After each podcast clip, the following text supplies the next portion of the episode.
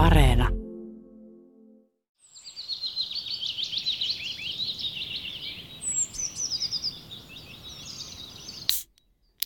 Valtioneuvosto on tänään antanut kaksi käyttöönottoasetusta. Ensimmäinen koskee liikkumisen rajoittamista Uudenmaan ja muun Suomen välillä. Ja toinen kokonaisuus koskee tätä työvelvoitetta, jonka olemme jo... Mä rakastan pieniä lintuja ja vihaan linnunpönttöjä.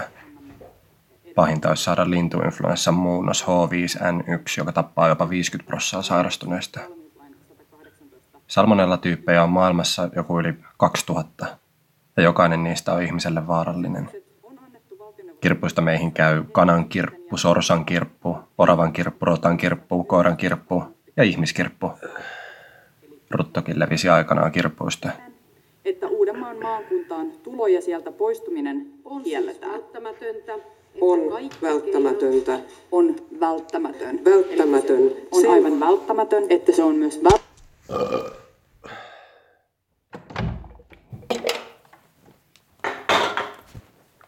Kun mä vedän suojahaalarin mun ylle, niin tuntuu niin kuin mä olisin vieraalla planeetalla. Tästä en varmana julkaise mitään valokuvaa. Pitikö mennä laittamaan faseen se selfie saunan terassilta? Kymmenen kaveria katos saman tien. Suurin osa reaktioista vihanaamoja. Selitä siinä sitten kommentteihin, että meillä on Helsingissä putkiremppa ja tää on ihan välttämätöntä. Että on välttämätöntä juoda bissejä mökin terassilla.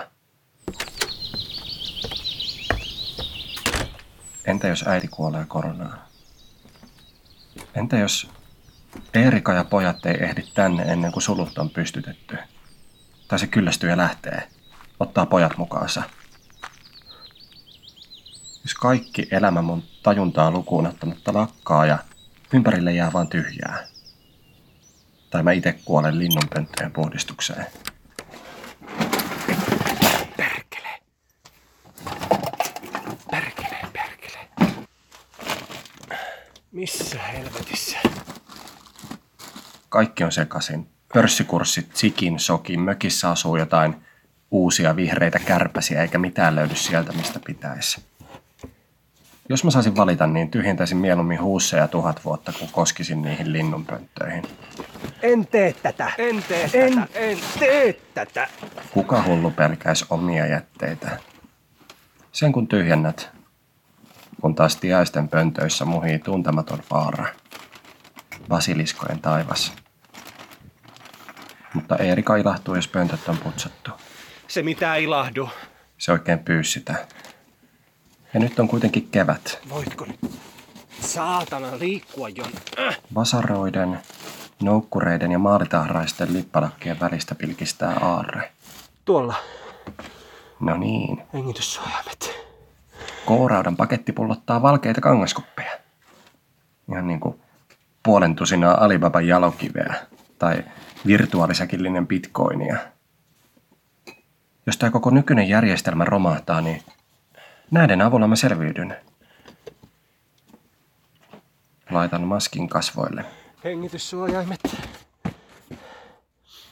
Suojalasit. Suojalasit, hansikkaat, Hansikkaat. nojatikkaat. Nojatikkaat. No niin. Siellä se on. Korkealla kuusessa. Hyi mikä torppa. Tonne muuta kapua. Kato pieniä lintuja puiden oksilla. Bakteeripesiä. Selviytymisen mestareita. Resilienssi on elämän kykyä jatkua ja palautua vastoinkäymisten keskellä. Tuokin tiainen näyttää ujolta ja aralta. Säpsähtää joka rasahdusta. Sen virtuoottista käyttäytymistä ohjaa vuosimiljoonien kuluessa kehittyneet mahtavat vietit, jotka turvaa lajin jatkumisen. Fyysikko Feynmanin mukaan luonnon mielikuvitus on niin mittaamattomasti runsaampi kuin ihmisen, että luonto ei koskaan aio antaa meidän kunnolla levätä. En mene. Kyllä menet. Asetan tikkaani kuusta vasten. Kiipeän korkealle oksistoon. Mun immuunijärjestelmää tukevat ulkoiset panssarit eristää mut luonnon mikroskooppisilta uhilta. Pysykää loitolla helvetin kirput. Biologiset olennot voi olla toistensa koteja. Molekulaarisesta näkökulmasta Mä oon yhtä basiliskojen kanssa. Ja pienet linnutkin tarvii suojaisen majan. Pysykää loitollaan. Väännetty naula pitää pöntön luukkua paikallaan. Vasara.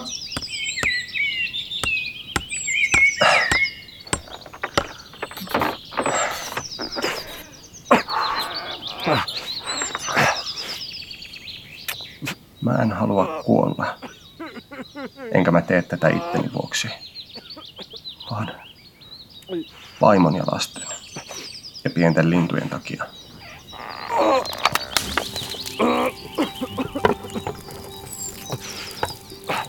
Lintujen kikkareet putoaa maahan kevyesti kuin lumihiutaleet. Sammaleiset jätökset katoaa tuuleen.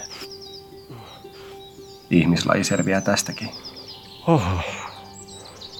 No niin. Helppo homma se oli. Nyt se on hepissä.